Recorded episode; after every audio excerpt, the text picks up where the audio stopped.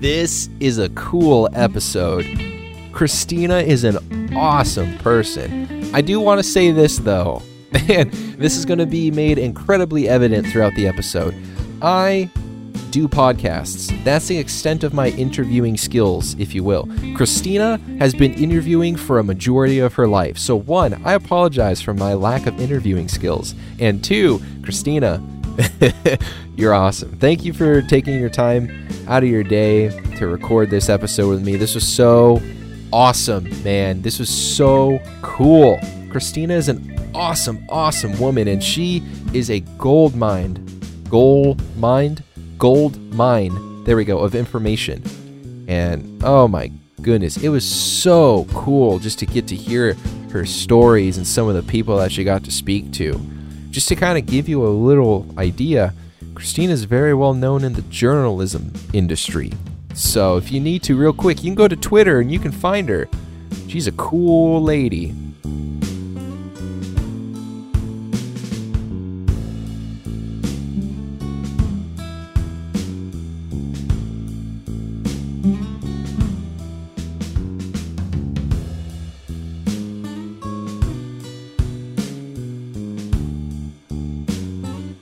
Hello? Hello.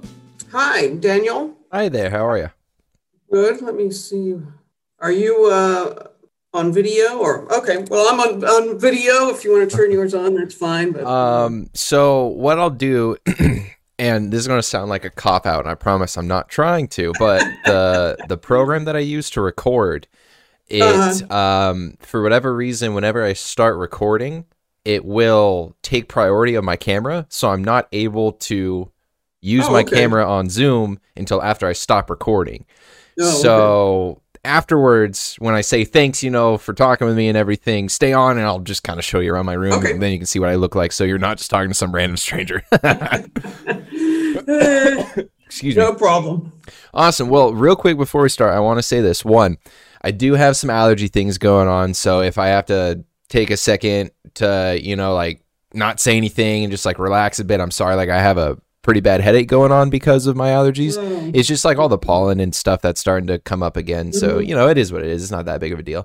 And um, if I start to sound like I'm getting really congested, I'll be right back because I probably got to blow my nose. So just so okay. you know, and you're aware, that's what's going on. All um, right. And then we just got, my wife and I just got back. So I'm kind of uh, munching on this smoothie. So if I sound like I got food in my mouth, again, I'm okay. real sorry, but I'm also kind of right. eating at the same time. But um, how are you? How's your Sunday going? Yeah, so far so good. I, I actually had a really bad headache yesterday, and I think it was from the first dose of the Moderna shot. Uh, my first dose, and I'm wondering if that, that was it. But other than that, I haven't had any reactions, but uh, I had a really nice. bad headache yesterday. But, nice, nice. Yeah, yeah, I wish I could get that shot. My wife got the... Um, the Johnson and Johnson one. Mm-hmm. And she was fine for about a day or so. And then for about twelve hours, she said she felt like she had like a really bad case of some kind of flu. Like it just mm. hit her like a dump truck, and she looked awful, and she said she felt awful, and her muscles were super achy, and like she couldn't like see straight and stuff. It was weird, but it went away mm. in like twelve hours. Yeah. Well, I guess that they're really strong vaccines, apparently, you know, so it's it's like your immune system's kicking in to fight the vaccine kind of thing. Yeah. Yeah. It's weird how they're doing it, too. I mean, yeah, like, I know. I've tried to, excuse me, I've tried to look into it a little bit to try and understand what's going on, you know, because it's not a vaccine in the, sorry, a vaccine in the normal sense that, you know, like you just get it and it's good. It like does mm-hmm. something with your D N A or something like that, yeah, or R N A yeah, or yeah, yeah, I'm not R N A sure. Thing, yeah, yeah, yeah, and it's just so weird to like look into to see that science has come that far. Yeah, it is. It's like a um, it, it apparently tells your the cells in your body um, not what not to do or something. I, I yeah, forget. It's, it's like yeah. that R N A. It, it does it instructs the R N A to do something against, and I guess that's where the reaction comes in. Yeah. You know? Yeah, it's super strange. I'm just glad that people are getting it, you know? I'm not sure mm-hmm. what the, uh, uh, I'm not sure if you guys down there in um, California have shortages or anything, but up here in Washington, we've been having some shortages, and it's, mm-hmm. it, it's so weird. It's like, they've been talking about how, oh, you know, like we have to stick to the tier list. You know, if you're over mm-hmm. sixty-five or whatever it is, and then you're a healthcare frontline worker, like you will get it. And then only when everyone is vaccinated will go to tier two. But then they're also talking about, oh, you know, like we have such a big, wide shortage. But then they're also telling people to wait at the locations where people are getting the vaccines because they could, quote unquote, have extra vaccines. I'm like, how do you have mm-hmm. extra vaccines if we're in a shortage? Like, that doesn't make sense to me. I know. It's uh, it, it, the whole thing has been very uh, a rocky rollout, to say the least. You know, it really has. I mean, I think everywhere. I don't. I don't know if uh, very few places have really got a good handle on it on vaccin- vaccinating people. But yeah, anyway. I just hope. I just hope that people will is. get it. Yeah, yeah. I hope yeah, people exactly. get it. We just need enough people to take it, so we get you know. yeah, because beat this thing back. Yeah, I want to say that the C D C or whoever is, you know, and I guess it is the C D C. Yeah. Uh, they're talking about like they want to get a certain percentage of people vaccinated, and then they're going to start like progressively opening everything faster, because then you have mm-hmm. like the quote unquote herd immunity, because then it's mm-hmm. like all those people theoretically can't get, you know, COVID. And then the people that aren't getting or that aren't getting or haven't gotten the vaccine yet, well, it's like, you know, not to play with your life or anything, or however you view it, it's just like we're going to try and start to move a little more to towards like fully opening. And that's, I think that's how it's going. That's my understanding of it, at least, or at least what they mm-hmm. want to do. Right, exactly. Yeah. yeah. Yeah. I'm ready for it to to open up, though. I, I hate wearing cloth on my face. I hate it. Oh, it's such a drag. I know, it's really awful. It's it's especially in the in the hot weather. Actually, in the, the cooler weather, it's not so bad. I mean, you, uh, but you know, it's walking around in heat with the you know the thing on your face is not great. Yeah, yeah. It's the whole thing is yeah. Yeah. So, what do you do yeah. for a living? Um, I, I actually do, I'm a freelance writer and editor, so I, I do a lot of corporate stuff. I write op-eds, speeches, press releases, that kind of thing, nice. and do uh, editing of, you know, again, manuscripts or whatever, reports, what have you. So that enables me to do, um, you know, do my passion, which is write fiction. So, uh, you know, I've written two novels, working on a novel, a mystery uh, now. And um, yeah, so that's what I basically do. I, I was a journalist for, you know, many years. Um, and then I had a, um, what you call tennis elbow, actually from typing, a repetitive stress injury from typing. Wow. So that sort of put an end to my journalism career. And then I'm, so now I sort of decided, well, the silver lining on that is to, I'll be, I'm now have the time to do my passion, which is writing novels and, um, and fiction stuff. And, And uh, yeah. Wow. So what made you, what, what got you a, like when you were, you know, a little kid, when did you think, or I, I shouldn't say little kid, you know, like when you were in your younger mm-hmm. years, you know, in school and stuff still, when did you kind of realize, yeah, you know, like I want to be a journalist, I want to be a writer? Well, I'd always loved reading. I was like a bookworm, and I, oh. I was just a voracious reader. And, um, So, you know, I read, I just read and read and read, and then I wanted to write the books, you know, and so I, that's even as a, as a little kid, I, I wanted to be a writer. And then when I got to high school, I found they had a school newspaper there, and there was a class called journalism and another one called writer's workshop. And so I took them, and I thought, oh, this is a career that'll pay me to write, and I can travel because that's my other passion, and I'll be a journalist. So it was nice. sort of. Yeah. And it was, that became just, you know, I, I stumbled upon it, and I was like, oh yeah, that that's it. That's what I'll do. Mm. And then what was like your, cause I, I'm not very knowledgeable with journalism. I don't, I, I know that like people go out and get stories, and then they type up a thing, and then it could or could not get published. But what would you say would be your maybe expertise, or like uh, a subject that you really enjoyed writing about? Well, my, the highlight of my career was really going abroad. And I, um, so, you know, I, I actually grew up moving country to country. I lived in seven countries when I was growing up. And oh, I came wow. to the United States, to New Jersey, when I was thirteen. And um, so I, I always wanted to be a foreign correspondent. And I was working for newspapers in New Jersey as a reporter and editor for a number of years. And I could see I wasn't, I wasn't getting very close to my, my goal or my dream of traveling. So I quit and ended up uh, going to Spain for a year and just teaching English, and not sure if I was going to get back into journalism at all. And then I ended up in um, going to Guatemala and working for an English language newspaper there. And I was covering all these like fantastic stories of human rights violations and, you know, Maya culture and just all these really great things. And then I stayed there for about a year. And then I ended up in Caracas, Venezuela, which was a lot more modern than Guatemala. It was pretty, um, you know, it's pretty, uh, I don't know what you call it, undeveloped, I suppose. Mm-hmm. Um, and, you know, really got into journalism in a, in a much more serious way, writing for a lot of big uh, publications, Financial Times, Time Magazine, Business Week. And I, I traveled all over Latin America and the Caribbean doing stories and stuff. So wow. That international journalism, it was just, it was just really exciting. And it was just really interesting because it was so different, you know, than anything yeah. here. Yeah. And then, um, so I was doing that, and then I finally came back to the U S and um, as a staff writer for the Miami Herald, and I was in Miami for five years, and then came out to Los Angeles. You are so well seasoned of a traveler. That is crazy. What country were you born in, if you don't mind me asking?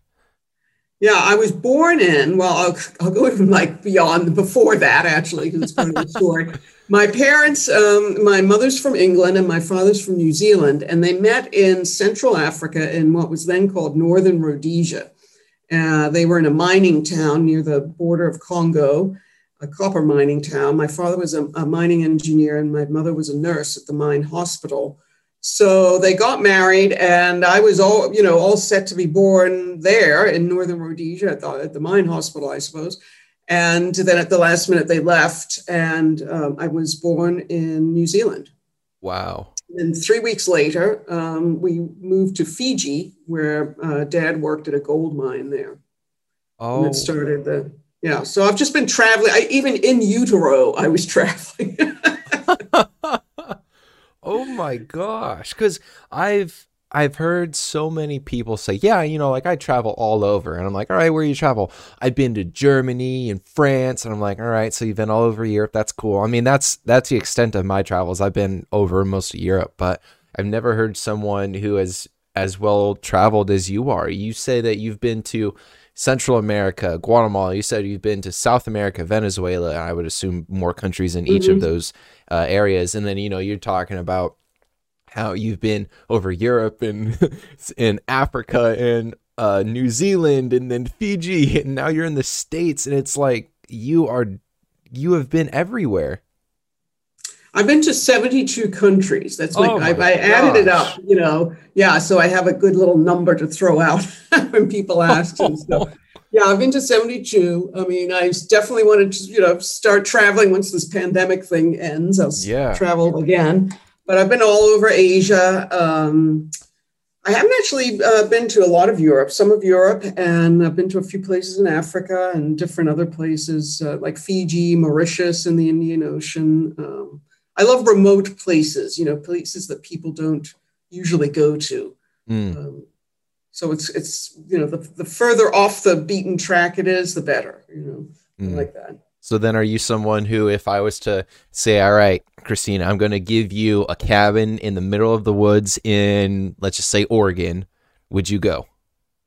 Yes. Yeah. Really? I mean, basically, there's no place I wouldn't go, um, you know. I think everywhere is pretty fascinating. It's just, to me, it's just fascinating to, yeah. to travel and, and stuff. I mean, it can be scary too. And I understand why people don't want to travel. Sometimes they get too, you know, you feel out of your element. You're kind of, you know, you just don't, the, you know, if the language is different and everything, Peru, you yeah. just don't know how things are done. You know, how do you catch the bus or the train and manage yeah. the money and things like that. But once you sort of get over that hump, it's all part of the learning experience. I think also travel, you learn a lot about yourself as yes. well as, you know, wherever you're traveling. Again, you, you learn that you are, you can do it. You know, you are resourceful. Um, you know, you can um, find your way around a strange city or take a strange subway and that kind of thing.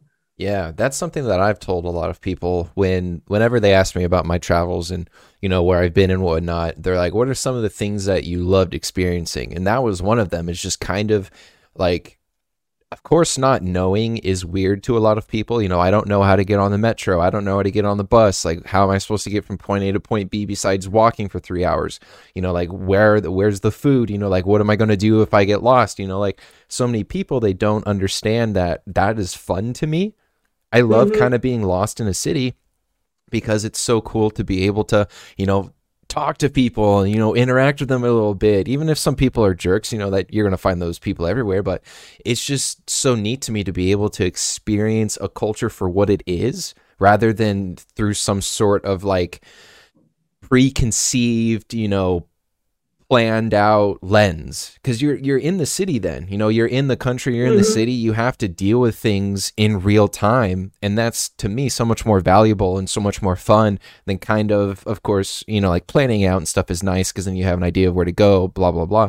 But it's neat to not really have that planned out because you get to experience all of that. You get to experience, you know, for example, Ireland for what it is, or Germany for what it is, or, you know, South Africa for what it is, rather than kind of, you know, like, oh, I'm going to go here and then drive a little bit or go on the bus for a little bit and end up here. And then you see all the landmarks, but then, you know, you don't get to see the coffee shops on the side of the road, or, you know, some of the, excuse me, some of the food trucks, you know, that are on the side of the road, or, you know, even street performers or anything like that.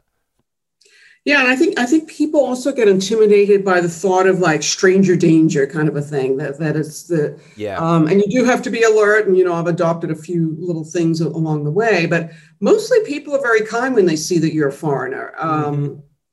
And I've had numerous instances of, you know, one time, like in Asia, that the driving is just absolutely crazy, and uh, they don't stop, you know, for, for pedestrians. It can be really tough to like cross the road. Yeah. So I was yeah. stuck, I think it was in Hanoi, and I was stuck and I was trying to get across the road, but there was just so much traffic, and you, you know, it's like you, you're dodging and there's all these little motorcycles, you know, and so they really zip in and out. Mm-hmm. And then finally this, this little old man came up and he kind of, you know, gave me a questioning look with his, and I said, okay. And he took my arm and he like guided me across the road. Seeing that I, so I was too afraid. I didn't know whether to, you know, yeah.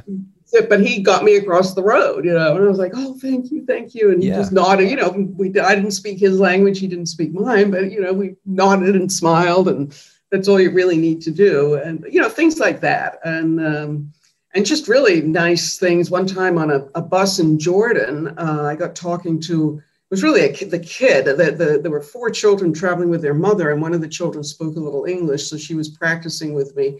And anyway, the mother in, ended up inviting me back to their house when we got off the bus in Amman, where they, they were having a party, like a birthday party or something. And uh, so I went back to their house, you know, and saw how they, you know, stayed for a little while. I didn't stay for too long, but Um, you know, they had all the, the women were in one room and the men were in another room, and they were uh, getting ready for the, you know, f- food and all that sort of stuff mm-hmm. for this, uh, this party. And so, yeah, so if you let yourself be open to those experiences, it can be really rewarding, you know?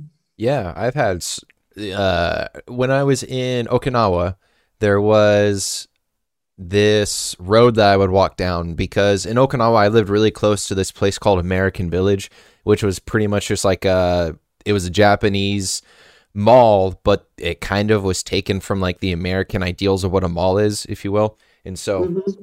I would walk to that every day just because it was one of the few things that I could do, because I actually understood, you know, how that how that stuff worked. And I was walking down this road, and because, you know, being in America, everything is on the right-hand side. If you drive, if you walk, you're usually on the right-hand side of the road. And over in Japan, it's not that way. They're on the other side of the road. They're on the left side. That's like, you know, everyone goes to the left. And so I'm walking on the right, and there's this older gentleman that was coming towards me, and I didn't realize it. Excuse me. Like I said, I got allergies and stuff going on. It's hitting my throat. Uh, there was this older gentleman that was walking towards me, and we were both on... he was on his left, I was on my right, and we were both coming, you know, coming close. And what he did is he looked, like I looked up to see like, oh, you know, like, should I move? Because, you know, I'm, I'm an ignorant American. I don't know if I should move. And he looked at me and smiled and nodded, and then walked across the road to get to the other uh, sidewalk. And then once we passed far enough, he went back to the other side. And it's just like kind people like that, you know, like you don't see a lot of people, at least in the States. I'm not sure, you know, wherever else, but in the States, you don't, a lot of people wouldn't do that.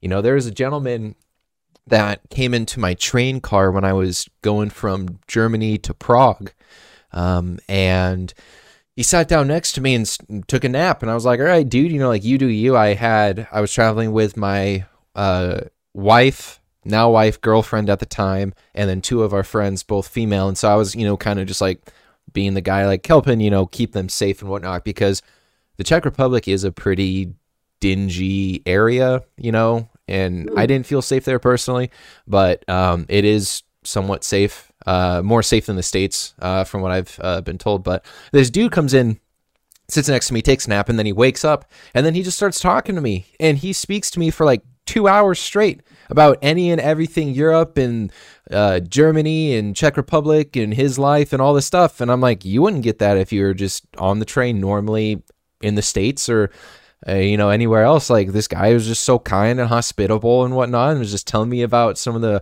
misconceived ideas about Germans and, and the and the uh, the Czechs and everything, and it was just so cool. And like you said earlier, you know, there are so many preconceived ideas that traveling is dangerous. You know, like, you don't want to be caught by yourself traveling, and I mean, to an extent that's true. But I found out that a lot of people anywhere else besides the States, they're they're so much nicer. They're so much more hospitable than people here. Yeah, people are eager to share their culture. And if you try and also speak their language, sometimes they're, they're very appreciative of that. Mm-hmm. Um, but I agree. I mean, you know, like anywhere you have to be, uh, take precautions. Like if I'm, uh, I've done so much, tra- most of my traveling actually has been by myself. So I do a few things, like I don't usually go out drinking, you know, that's a yeah. bad thing for me, like hanging out in a bar and getting drunk or even, you know, slightly tipsy, not not generally a good idea. So I just, yeah. you know, hang out in my room and read or whatever, or, or sometimes if I'm staying in like a hostel, sometimes I stay, I've stayed in a lot of hostels where there's more of a communal atmosphere. So there are people around you hang out with in yeah. the, you know, in the sort of uh, communal living room and that kind of things. And, and you know, make friends, you know, friends or just talk to people and stuff like that. Um, but I, if I'm asking for directions on the street, I usually go to women or older men. I don't usually go to younger men. Um, you know, things I, I don't wear any kind of jewelry at all, even a watch. Um, and I wear my backpack, my, my day backpack on my front, not my back. Uh, I keep, you know, small, small bills and change and a little change purse. Mm-hmm. So if I take to buy something, I'm not taking out a huge wad of money, you know? Yeah. Um, so all these things, you know, just common sense things really. Um, and knock on wood, uh, nothing, nothing, nothing's happened to me. A few times, there've been a couple of attempts, but nothing's actually happened. So it's, yeah. but again, I, I does, that doesn't scare me often. And sometimes if you're traveling in, in places like Latin America, whatever, you're, you are a target because they see that you're different, that you come from mm-hmm. Europe, or they don't, some, sometimes people think I'm from Germany or England. They don't know quite where you're from, but you're not from there. Yeah. So it means you probably have more money than they do. And, you know, you can help them, can help them for, for thinking that, but you've just got to be really be cautious, but be open too. I mean, another time in Colombia, uh, I was in some park, it was some thermal springs and some people invited me over, and it's like a family picnic, and they invited me and gave me anise, which is like this little sort of licorice tasting liqueur. And, and, and I think they gave me a ride back to town if I remember, but you know, again, it was a big group, you know, it was a family. So I didn't feel um, it was unsafe.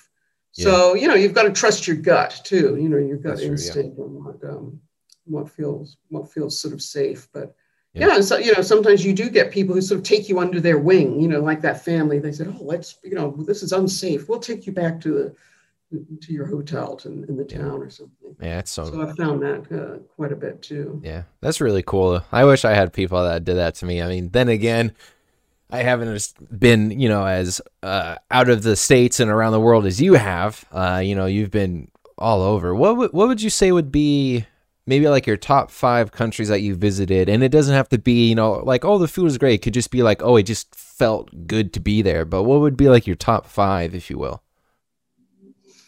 Um, you know, I really loved, I, I just went bef- right before the pandemic uh, broke out. Thankfully, I got this trip in. I went to Africa, and um, I went to what is now Zambia, which is where I wanted to see the town where my parents met and where I was almost born.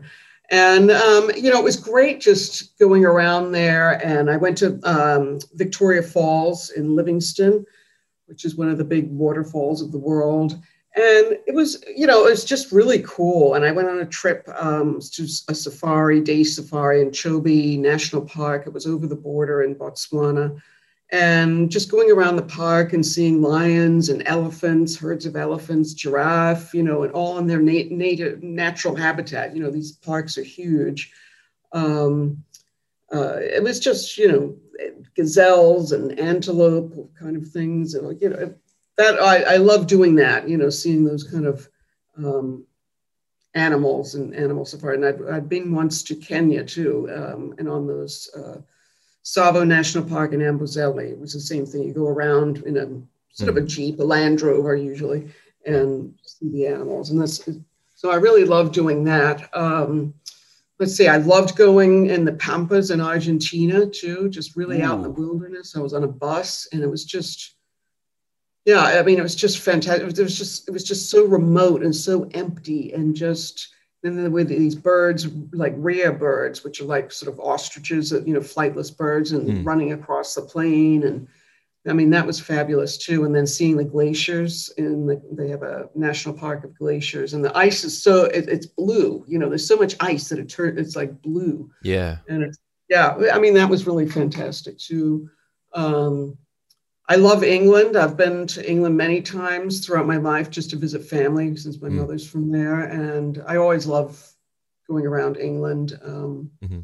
I just, it feels very homey to me, um, probably just because I've been going there since I, you know, before I can even remember. Um, so I love, I love going anywhere in England and mm. uh, U K. Um, where else? Mm. Hmm. Some places I ha- I am not eager to go back, like Egypt. I mean, I love really? seeing the yeah, pyramids and Luxor, but it was a hard go, man. That, that was that was a tough trip. What was so hard about it? Yeah, it was just it was just I, I was well, you know, I, I go by trains and buses, and it was just hard navigating the trains. It was really hot. Mm. Um, you know, it was just yeah, it was it was just just didn't gel for me. Hmm. Is it true that, and, and of course I've seen pictures, I've never been to Egypt, but I would assume that it's like this based on the pictures. Uh, but since you've been there, I'll ask, is it true that the pyramids are almost like uh, idolized in the sense that they're so sectioned off to make it look like they're literally in the middle of nowhere, and then the rest of Cairo or whatever city they're in is kind of like around the outskirts, and so it's like you have the entire city just kind of there, but then, you know, it's just like the city cuts off, and then it almost like yeah that is deified, how it is. That's where, really yeah that's where the Giza, you know, the pyramids of Giza, yeah it's right on the outskirts of Cairo. And it's like, and there's this, the city does it sort of abruptly ends, and then there's so the weird. desert and the And the um, and the pyramids and the Sphinx and and stuff. So it was, yeah, that is how it is. It's, so it's pretty easy to get to, you know, from Cairo. Yeah. There's tons of, you know, day trips out there. So that was that's pretty easy to get to. Oh, that's so cool, though. That's one thing that I've really wanted to see is the pyramids, because you see, I, I've heard so many things about them, you know, about how mathematically correct things are, you know, like people have measured them. I don't know, a bunch of this like super scientific mathematic, you know, stuff that just doesn't make sense to me. But it just, they look so cool and just so grand and so big. Like it, I know that they're big, but are they bigger in person? Yeah, and they're just really old. I mean, you can just, you, you see that the, the stones are just like sort of crumbly and stuff. I mean, they're really, really, really oh, old. Man. And they are, and you just think, God, how did they ever manage to build these things? Yeah. I, they are pretty amazing. I are mean, the stones themselves like huge and massive, or are they kind yeah, of, you know, big, yeah? Yeah, like big blocks. Yeah. Oh, man, that's cool. I, I have to go out there and visit it. visit one of these days just to see what it looks like. That's neat. Yeah, I, you just want to, yeah. I mean, all that stuff. I mean, I've always been fascinated by the Egyptology and stuff. So it was cool to see all that. Yeah. So but, um, I, I, I want to know what is so fascinating to you about the remoteness of some areas. Because you said that, you know, you really enjoyed going out to Argentina um, and, you know, like seeing the glaciers and stuff there at the parks and just being in these remote areas. And you said earlier that, you know, you would love to just live somewhere remote, almost anywhere, just because you enjoy the idea of maybe it's like solitude or something like that. But what about being remote is just so fa- I shouldn't say fascinating, but, you know, it, what what about being remote is something that you enjoy? Like, do you just not like other people? Do you not like the busy hustle bustle of, of uh, city life? You know, like what, what kind of draws you towards that? Well, I think I've, I've always lived in cities and suburbs, you know, around a lot of people. So I've never really experienced living. I don't know if I would live in some of these remote places, although it'd be an interesting experience, I think. But I do like traveling there. It's just like, just getting away from it all. And we live such busy lives, you know, with mm. the internet, everything. We've got everything coming at us all the time, you know, the cell phones and the internet and, you know, five million T V shows and channels. True. And um, everything's so complicated in our modern lives. So when you go to these remote places, it's like life just goes down to its most simple, basic form of just, I don't know, just, you know, just simple living. I guess yeah. that, that's what it, it appeals to me. It's just simple living. And sometimes you see people out living in these places and they just lead very simple lives. Again, probably actually it would get boring. We have to say it would get boring, but there's something also kind of just simple and um, I guess reminiscent of, you know, yesteryear when, of, of when things, life wasn't so complicated. Mm. We've made, you know, our postmodern life is very complicated and complex. So it's, it's yeah. sort of looking, looking back to that sort of old, but I guess it's, it's idealizing it too, you know? Yeah, no, I get that. You know, I, I lived in just south of Portland. I lived in Salem for a few years and went to school down there. And I, the one thing that I loved about that area of Oregon was I was forty-five minutes away from Portland. So if I really wanted to, I could go up to Portland and be with a bunch of crazy people.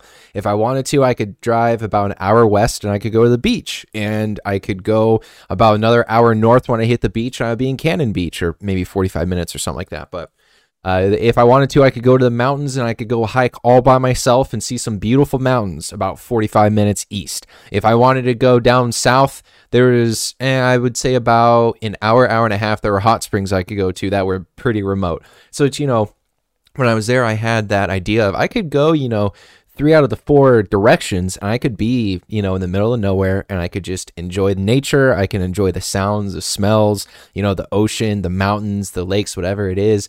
And that's something that I thoroughly enjoyed. I loved that idea, like you said, of being remote and just kind of being disconnected from everything, because mm-hmm. especially, you know, uh, in uh, in uh, college and stuff, you're so busy with work and.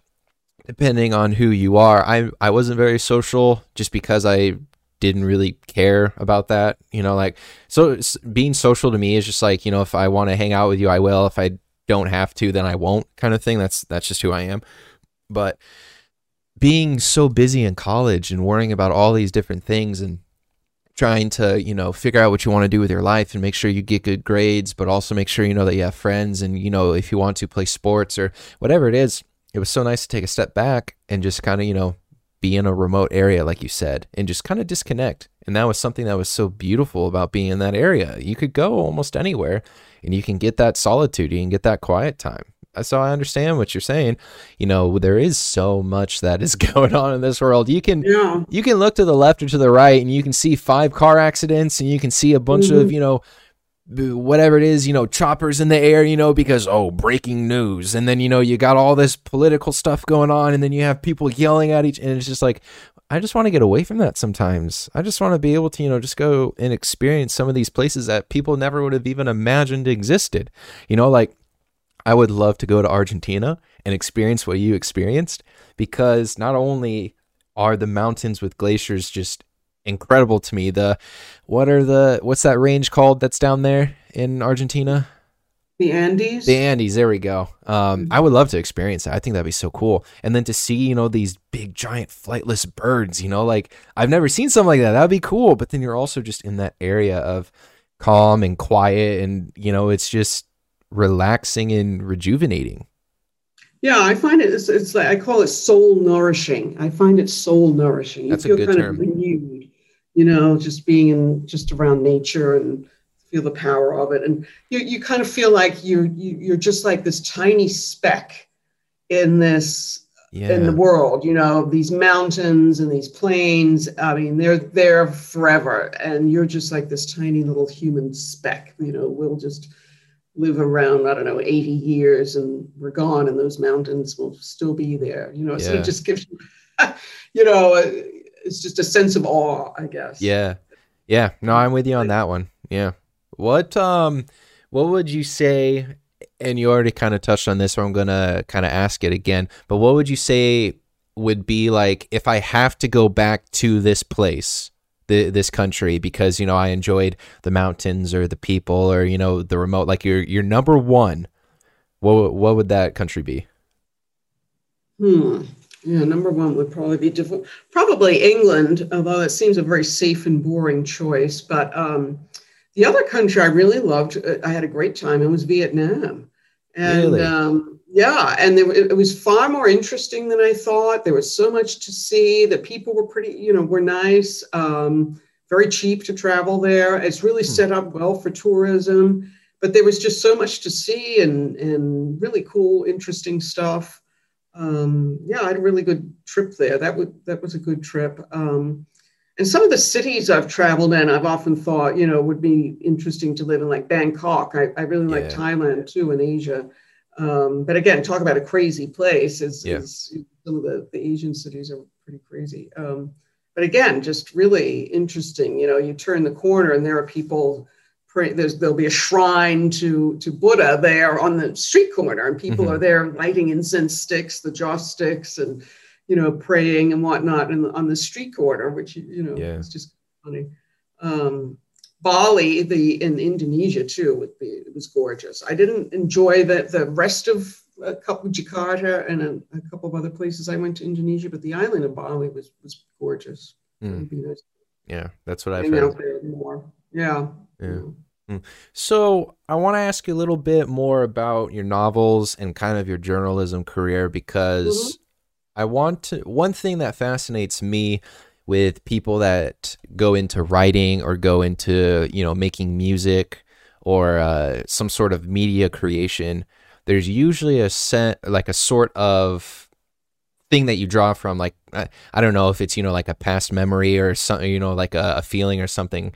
Um, but what would you say would be, you know, like the um, inspiration to some of the novels that you've written?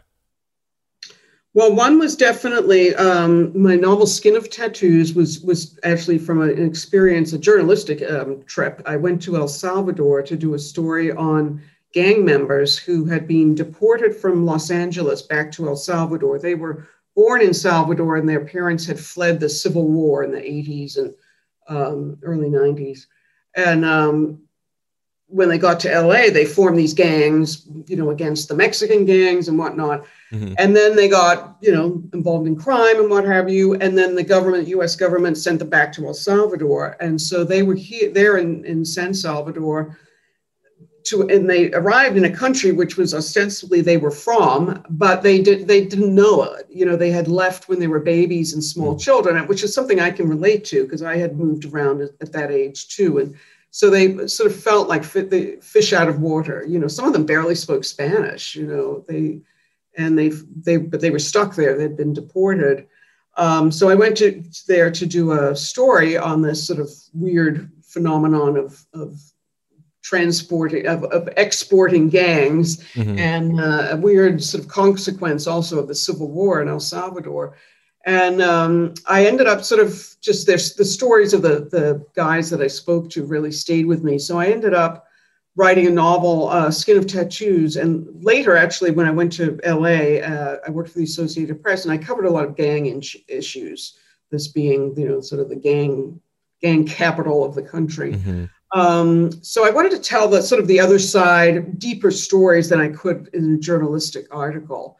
Um, so to go under the skin of tattoos, you know, they put tattoos on themselves to make them look more, um, make themselves look more intimidating and menacing. But underneath, they're kind of just like um, lost boys sometimes. You know, they, I was on the street um, in a shanty town on the outskirts of San Salvador, uh, me and, the, and a Salvadoran photographer, and we went up to this guy, and he was sort of the leader of these young teenagers. And what they were doing, there was a, a dirt road leading into the shanty town, and they put up a chain across the road, tied a chain there. So anyone driving in would have to stop. And then the, the kids would appear and say, you have to pay a tax. And that was how they were making money. Wow. Or a toll, or, you know, they would charge a toll, and yeah. then they would lift up the chain and they could proceed in. I mean, it was completely like, you know, extortion. But uh, so I got talking to the guy who was um, sort of leading this little, little uh, gang. And, uh, you know, suddenly he, he leans in and he's like, Senora, you know, could you get me a job? I really need a job. I have a girlfriend. I, I have a six-month-old baby. I just need a job. And when he said that, I was, it just struck me like, he's just like any other, you know, he was, I think, twenty years old, twenty or twenty-one. And, um, you know, he wanted to, a job to support his family like anyone hmm. else. Um, but because there was so little opportunity in that country, that's what he was doing to support his family, was, you know, being a, in a gang and doing yeah. this, this little toll charging operation, which I'm sure they did. There wasn't a lot of traffic going in and out. I'm not sure mm-hmm. how much they even made from that. But, um, and so I, anyway, you know, that sort of stayed with me in, in some other stories. So I ended up writing this book, Skin of Tattoos, which, and it's, it's sort of a literary novel about a, a guy who wants to get out of the gang, but he gets sort of drawn, sort of drawn back into it as a result of some bad, bad choices that he makes. Mm. Um, That sounds really interesting. I really like that. I'm proud of that. I'm proud of that book. And and later on, just more recently, I, I taught um, creative writing at a prison uh, here in Los Angeles County. And I brought in my book, and a couple of the Latino guys read it, and they had been in a gang, and uh, or I don't know if they still were, but anyway, they'd been in a gang, and they they were like, yeah, that you did a firme job. A firme means, you know, good job. Mm-hmm. And he said, yeah, that's, I knew that. Wow. I, I just like that character. The character, there's an antagonist. The, the bad guy is Rico.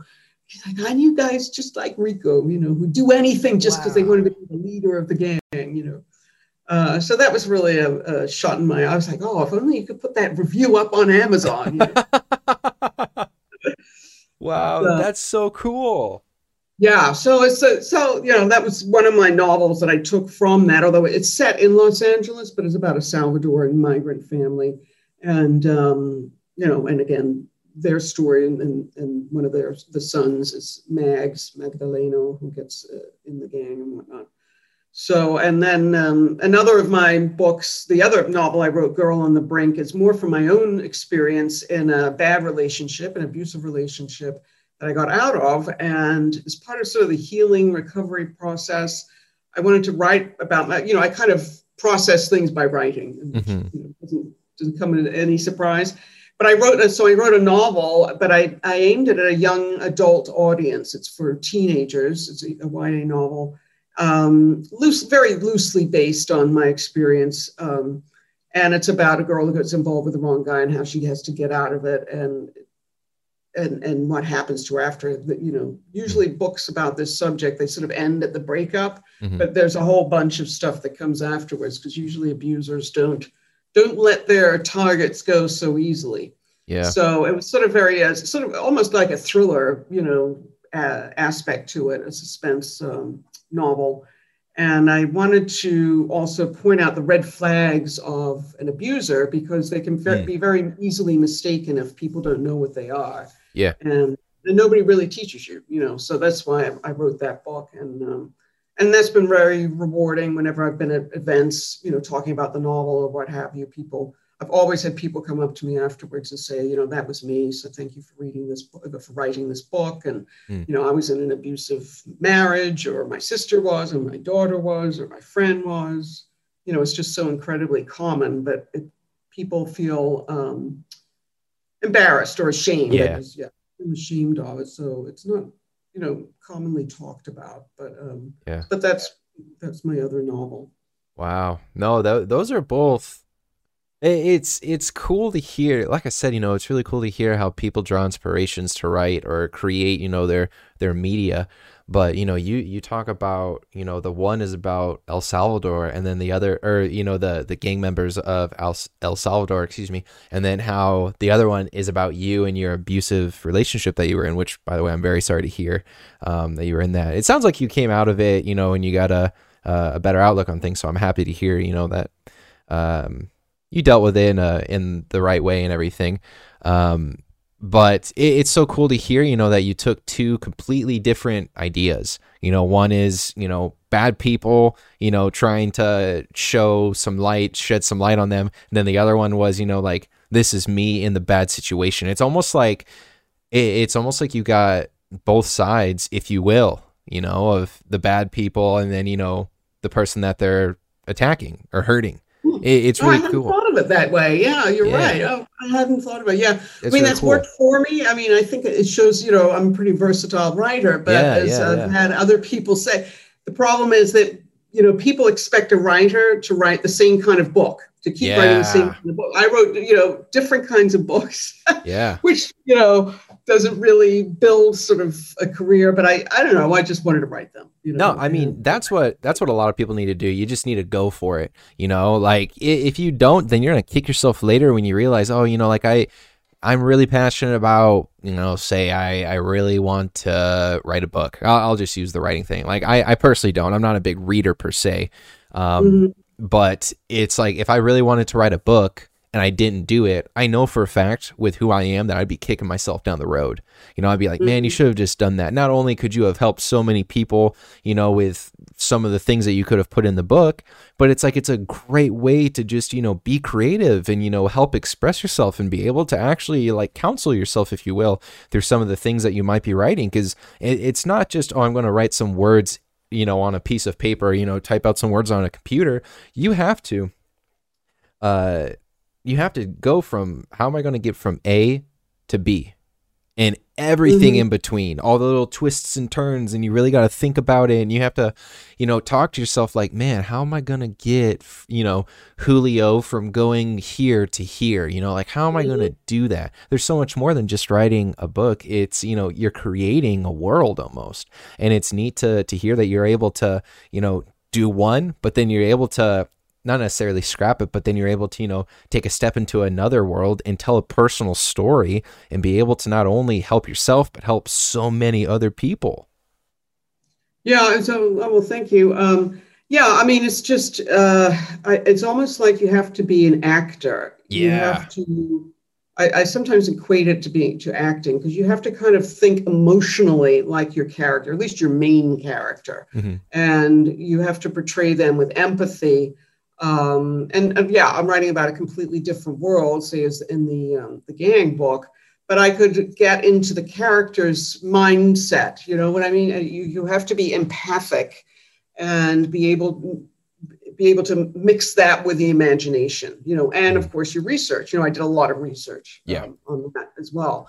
Um, but you have to kind of have this formula of getting into the mindset and portraying, you know, the, the emotions of whatever you're, you're putting your character through. Mm-hmm. So you're kind of like an actor. At the same time, you're kind of like a, a movie director, because you're, you're doing everything, you know, you're doing, you're the costume person, you're the, you know, photography person, you're the lighting, you know, you're putting mm-hmm. everything into the novel. Man, it, it, oh. When you put it like that, it it's definitely sounding like a lot more than just I'm going to sit and type a few things out on a piece of paper. That's yeah, crazy. People don't realize. They always say, oh, I'm going to write a book. I have a great idea for a book. Okay, sit down and write it, you know, R- right? Sit down and write three hundred pages. I mean, wow. It takes a long time. I mean, both those books took, you know, several years. And, you know, you have to go through drafts and drafts. And as you say, work out the plot, and you know, the plot has to make sense. The characters have to make yeah. sense. They're really kind of unwieldy projects. Sometimes I think, you know, am I really a masochist? Why am I putting myself through all this? You know, I could just, I could just read, you know, why do I have to do this writing thing? Yeah. But, um, but you know, I keep doing it. So wow. it's, it, And if you're, you think you're going to do it for the money, and that's the other thing, people think, oh, I'm going to, you know, sell a, a whole bunch of, I'm going to put my book up on Amazon and sell a whole bunch of copies. Well, it doesn't quite work like that. You know, you yeah. really have to work at selling them and marketing. And even then it's, it's, you know, it's tough going. So it's a labor of love more than anything. Yeah, man, that's really cool. I, I like though, how you do say that if you try, and, and I feel like this goes with a lot of content creation, if you will, or media creation. If you go at it for the money, it's so much more than just that, you know, like sometimes it might work out for you, you know, like you could be mm-hmm. very well versatile, uh, very well versatile. You could be very versatile and very well uh, educated in marketing and, you know, actually being able to produce what you want to produce, and it could work out for you. But so many people nowadays, they don't realize that just because you make something doesn't mean that like anyone is going to give it the time of day. You have to put in so much more effort than just making the thing and clicking publish, or making the thing and sending it out to the publisher or whatever it is. There's so much more that goes into it. Oh yeah. And especially today when you have, I mean, say you want to make a movie and you put it up on, on YouTube. Well, you've got to get people to watch it on YouTube. I yep. mean, it, it doesn't matter what it is, or a podcast, you know, yep. it's, it's getting that marketing and, um, and promotion piece there. That's, that's tough. Yeah. yeah. I mean, there's just so many things competing for people's attention these days. At the same time, there's more avenues to put anything you want. I mean, you, you could use GarageBand and make your own record, you know, mm-hmm. uh, all these things. But then the, the other piece is distribution and marketing, and that takes money. You know, you do have to, to be willing to spend some money to, um, you know, to get your word, your work out there. So it is a, you know, that's the other side of the coin of creation, is the business side. Yeah, yeah. I want to ask you again a little bit about your journalism career, because like I said earlier, I'm not very well uh, educated in how journalism works. You know, there's a lot of things in, in that spectrum that I'm either super blind to, or I've just never learned about. But what would be some of the, or I'll, I'll ask this, what is like one of the huge major misconceptions that most people might have about journalism? Um, I think one that, you know, people are out for stories to make money, you know, and it's, and it's like, we're going to put, put some sensationalist headlines on this story because those newspapers are going to sell. And as a reporter, you're completely like divorced from the business side of, uh, of journalism. The, the people who sell ads and do all that kind of stuff, they're really not involved in the editorial side. And so we don't, we never, it, that never came up, you know, it was, it was journalism for the news sake. If it was a news story, then it got on the front page or whatever. Um, it wasn't for just to sell newspapers. Yeah. We, we, we weren't in the, the business of selling, you know, to, to us, to the reporters and editors. I mean, that was just kind of anathema. We were there for news, you know, it was kind of this, this uh, moral, um, journey or moral sort of job to inform people. You know, and be the public watchdog on, on government, um, to give voice to the voiceless. You know, I mean, it's that kind of a, a mission that drives you as a, as a journalist. It's not to sell newspapers. Now, of course, there has to be, you know, it, it is a business, and a profit does does drive, uh, you know, the, the fortunes of the company and things like that. But it wasn't something that we thought about at all. We were um, just... you know, again, focused on the story and the news mm. value and exposing, you know, wrongdoing, malfeasance, what have you. It wasn't about selling newspapers. Oh, yeah, because I always thought it was about selling newspapers. I didn't realize that it was more focused on, and, and I guess it kind of depends. I, I would assume it, one, depends on the person, you know, and where they are, maybe, maybe morally, I, I'm not sure, but you know, it depends on the person. And then it probably also depends on the publisher. But I always thought that people just, or journalists, excuse me, would just, they, they wrote a story because they had to try and fill out a, a block or fill out a column. So then they could put in the newspaper, and that's what makes money. That's honestly what I thought it was about. I didn't realize that it was more along the lines of, you know, exposing things that needed to be exposed, or, you know, trying to tell the stories of, you know, people who might not have a voice or something like that. I, I find that to be almost convicting in a way, because it, it kind of shows that I don't know what's going on.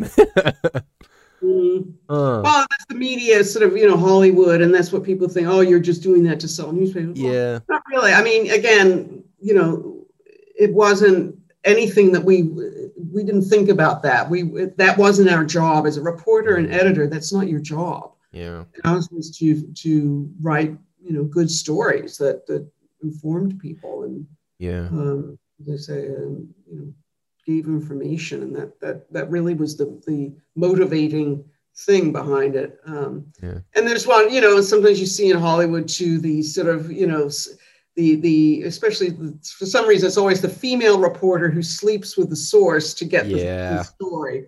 I've never known that to happen, which is not to say that it doesn't happen, but I yeah. I, I never came across that. That's kind of really um, uh, going over the line. Yeah, is there a big difference between uh, writing, you know, uh, articles? I'll say, for maybe lack of a better term, but writing articles for you know.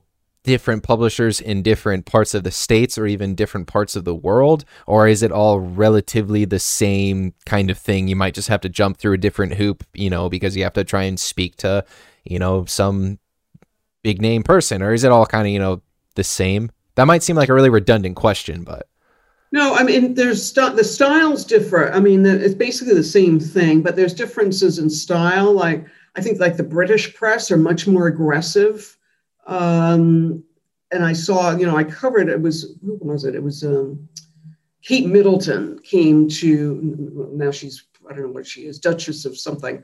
And her husband came to L A one time. So I was on, I was covering the visit, and there was a whole bunch of British reporters who follow the royal family on all these trips and whatnot. And they were just, I mean, they were just really aggressive and yelling questions and just just the hmm. way they carried themselves. And the American press was much more sort of respectful. Hmm. And it was just, and that's what they say about, you know, the British tabloid or British press. Um, in Latin America, it's much more partisan. The, the newspapers are much more political. So they'll take like a political slant often to, to the news than here. Um, Uh, so it's definitely different, different aspects of yeah, it are yeah, different, yeah. but it's basically the same job. Okay. Yeah. Because like, like you said, you know, like the British are maybe a little more aggressive and stuff. I, I wasn't sure if maybe like the publishers in and of themselves were like, you have to do this, you know, like when you're talking about, um, you just said it and I already forgot, but somewhere down in South America, I think it was, they're a little more political. And I was like, mm, I, I didn't realize that some people will use a political edge to try and further their stories. I, it just doesn't make sense because, like I said, you know, I've, I've been in the States most of my life. You know, I've, I've only lived out of the States. I, I studied abroad in Germany for three months, and that's, you know, pretty much my, my time being out of the States. But, uh, you know, I've only ever really known the American um, press and stuff and how that kind of sort of works. You know, like, of course, I'm not super knowledgeable about it, but, you know, just how you see it in the movies, I guess, is my un- my my extent, the extent of my knowledge is what you see in the movies. So it's mm-hmm. interesting to hear just, you know, kind of how the different countries do it and, the, you know, the different levels of ferocity when it comes to, you know, the the uh, reporters and stuff. I didn't I didn't know that it was relatively the same. I guess. For yeah, the there's just different styles, different. I, I styles, guess yeah, that's a, that's a better yeah. term, yeah. Mm. Mm, things, yeah. What would you, and if you can answer this, because I'm not sure if you can, but I think you would be able to. Who would be considered maybe the most like well-known person you've met through your time in journalism? If you've met anyone that's like Leonardo DiCaprio or, you know, someone like that. Um, I did interview Jeff Bridges, uh, speaking of Hollywood, oh. um, Hollywood people. Yes. Okay. And he was, he seemed like just like he was in the movies. I mean, he just seemed like the same guy, you know what yeah, I mean? Yeah, yeah, yeah. He seemed like, yeah, he was very cool. Uh, you know, a brief interaction with him. Um, I interviewed the, the president of Venezuela, Hugo Chavez, twice. And that was oh. really, really fascinating. Um, That's sick.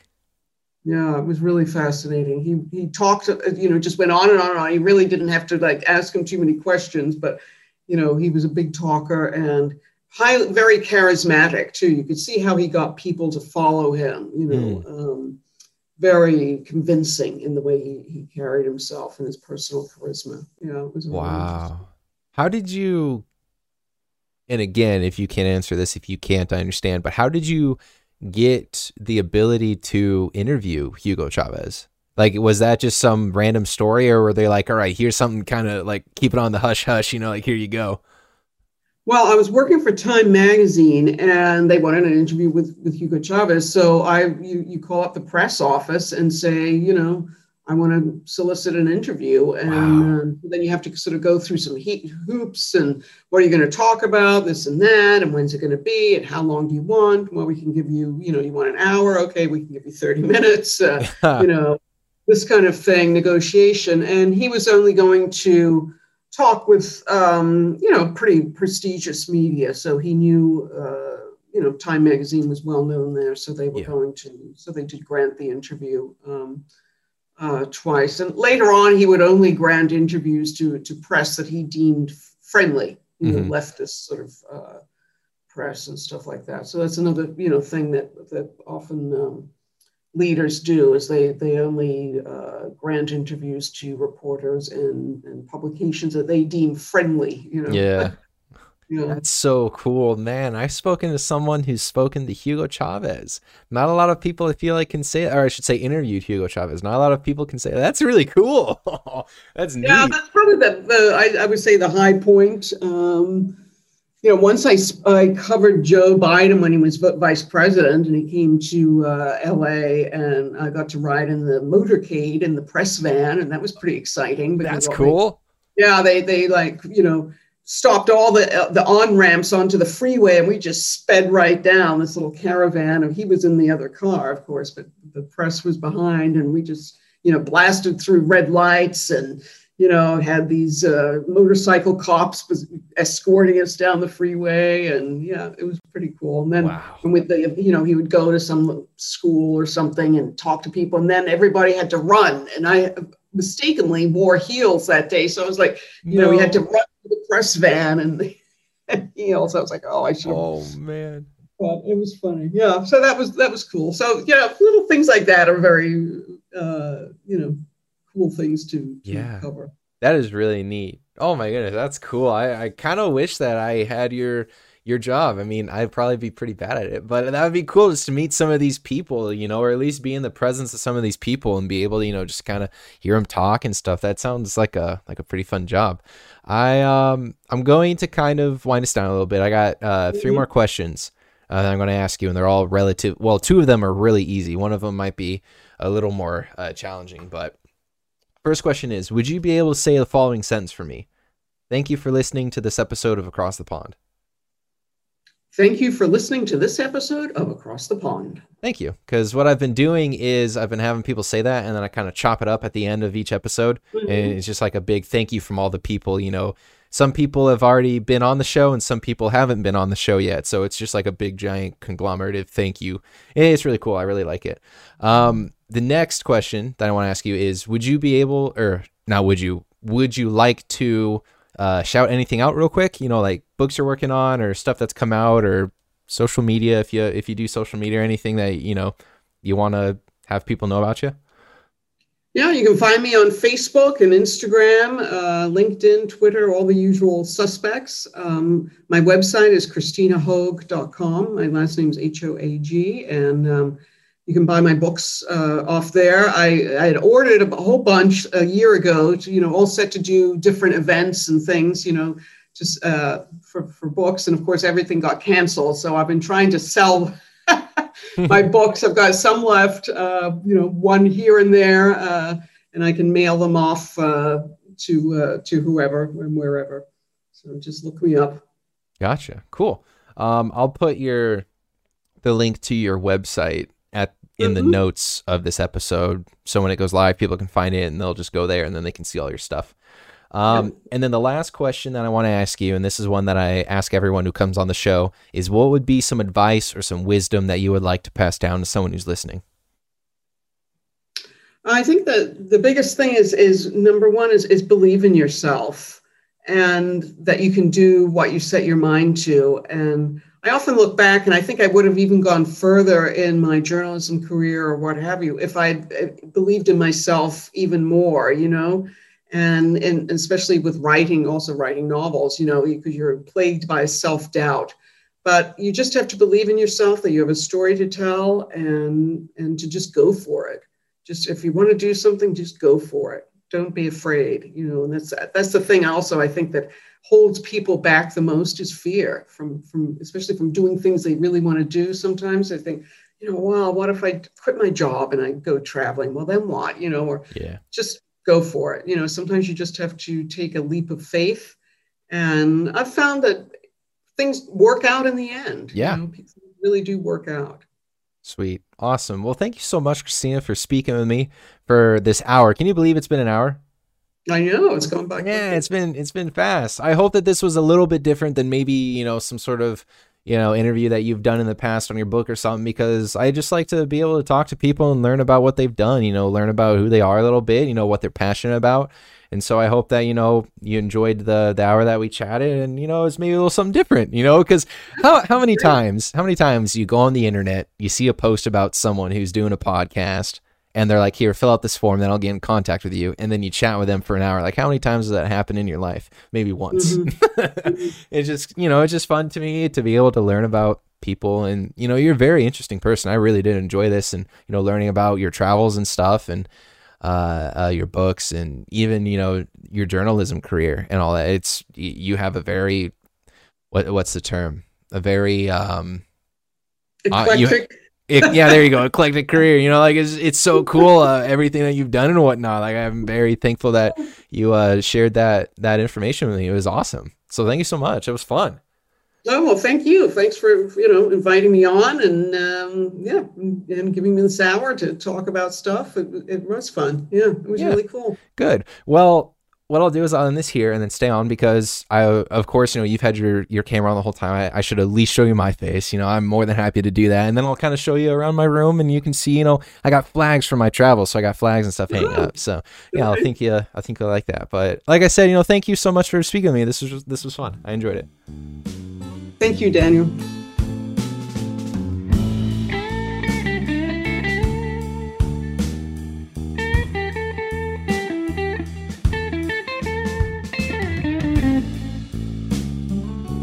Thank you. Thank you.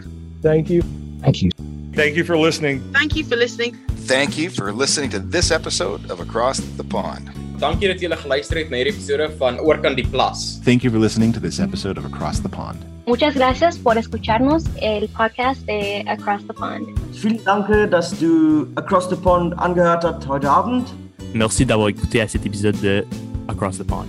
Thank you for listening to this episode of Stranger... I'm sorry, of, of Across the Pond. That was good. That was good. I kind of got you there. I was wondering if you were going to do it. Thank you so much for listening to this episode of Across the Pond. I hope you enjoyed it. If you want to connect with me, you can find me on Twitter at Kingservant, and that's K one N G S S E R V A N T. You can also find the audio version on YouTube. There's no video, just audio. You can type in the search bar Across the Pond, and you'll find us with a picture of the lily pad. If you want to support us monetarily, you can find us on Patreon.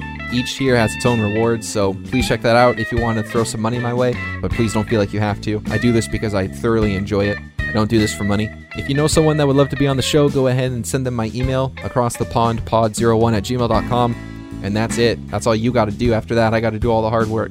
But I would appreciate it if you could spread the word a little bit. Tell your friends, tell your family, say, hey, I found this really cool podcast that I think you'll like. The host talks to people from all around the world about anything. Tune in next Sunday and every other Thursday for another awesome episode of Across the Pond.